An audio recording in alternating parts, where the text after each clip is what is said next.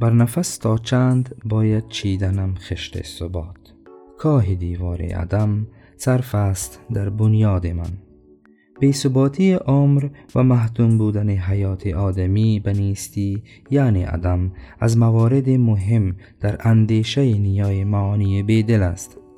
با توجه به این پنداشت بیدل در این بیت می گوید تا چه زمانی بر نفس که اشاره به زندگی و حیات انسانی است خشت ثبات یعنی خشت تصور جاویدانگی و هستی جاوید را بچینیم در حالی که کاه دیوار نیستی که اشاره به بیثباتی حیات است در بنیاد یعنی سرشت هستی من صرف شده و از این رو حیات من یعنی از ما محتوم به نیستی است.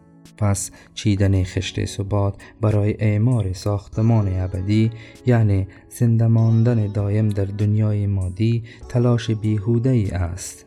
زیرا در بنیاد هستی ما در این دنیا کاه دیوار عدم یعنی بیثباتی ناشی از نیستی صرف شده است.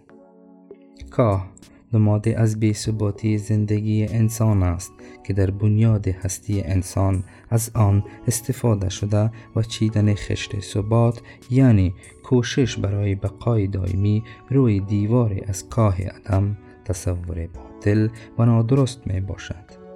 زیرا ثبات و جاویدانگی ما به لحاظ بیثباتی عمر ناممکن و ناموجه است.